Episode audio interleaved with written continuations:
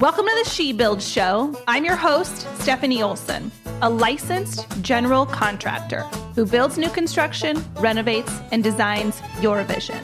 Today, more than ever, we need raw, authentic women who are willing to rise above society's norms, break those glass ceilings, and encourage each other to boldly build the life we were meant to live.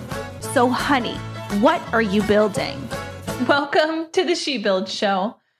I hope you spread love all over the place on Valentine's Day and especially gave yourself some love. That is so important.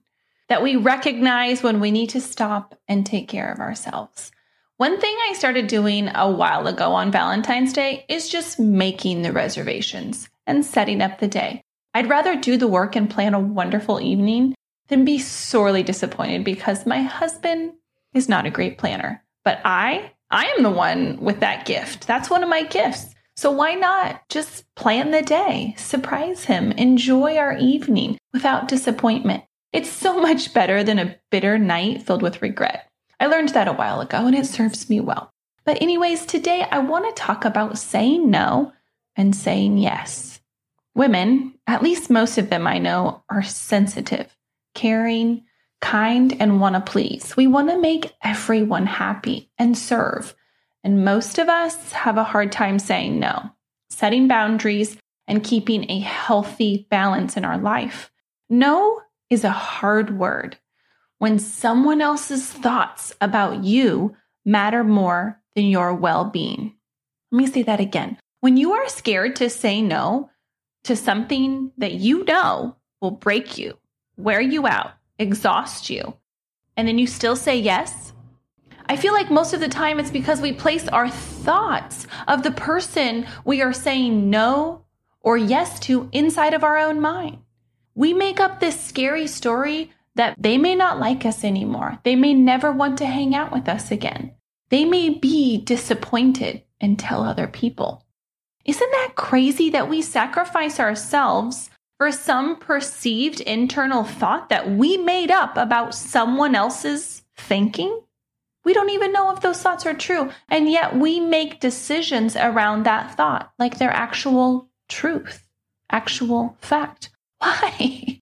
Why do we do this? Why is saying no so hard? I think that maybe it might have something to do with our lack of connection to ourselves that maybe when we say yes, when we really mean no, it's because we forgot what was a yes and a no for us.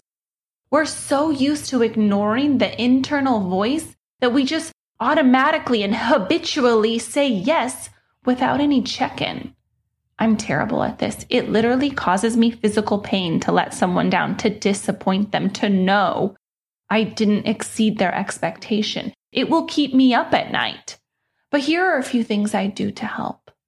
For me, this mainly manifests in my business. Taking on a job I know is not the best use of our talent and time. Wanting to please everyone, solve all of their problems. And in the end, I'm the one with the problems, the exhaustion, and the regret of saying yes when I meant no. So here's the tip if it's not a hell yes, then it's a no. I use this in my business all the time, and I make sure I never say yes to a project without my entire team saying hell yes. This is like a safeguard for me. If we all can't feel the excitement, then it's a no. Something better will come. The right something. It always does. Opportunity is everywhere, and what you seek is seeking you.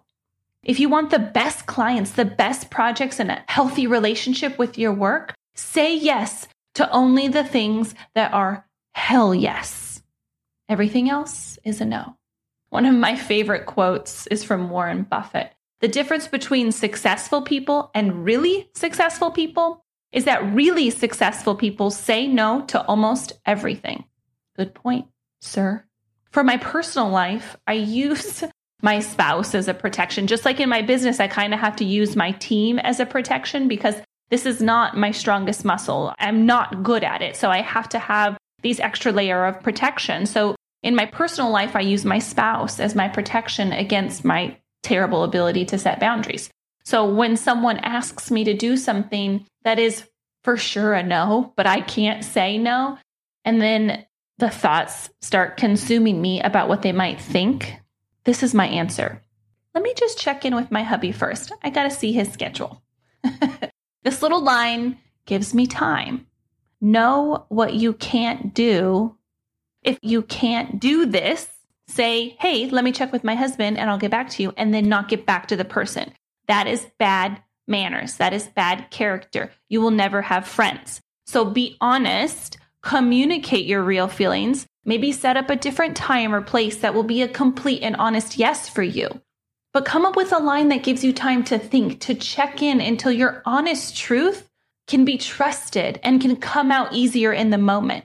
I'm still not great at this, but I think it's important to choose what we do with our time. It's such a finite resource, and I want to be intentional with every hour of my day. I want to be friends with people who breathe life into me. I want to serve this world and I want to change it. I want to be world class. So, girl, that means no might be appropriate. My business coach tells me good is the thief of great. I want to be world class and I don't want to settle for just good enough. Neither should you. So, on the other side of this coin is saying yes, taking action, saying yes to things that maybe you really need to say yes to. My friend has a saying if it scares me, then say yes. So if she's terrified, she jumps in both feet.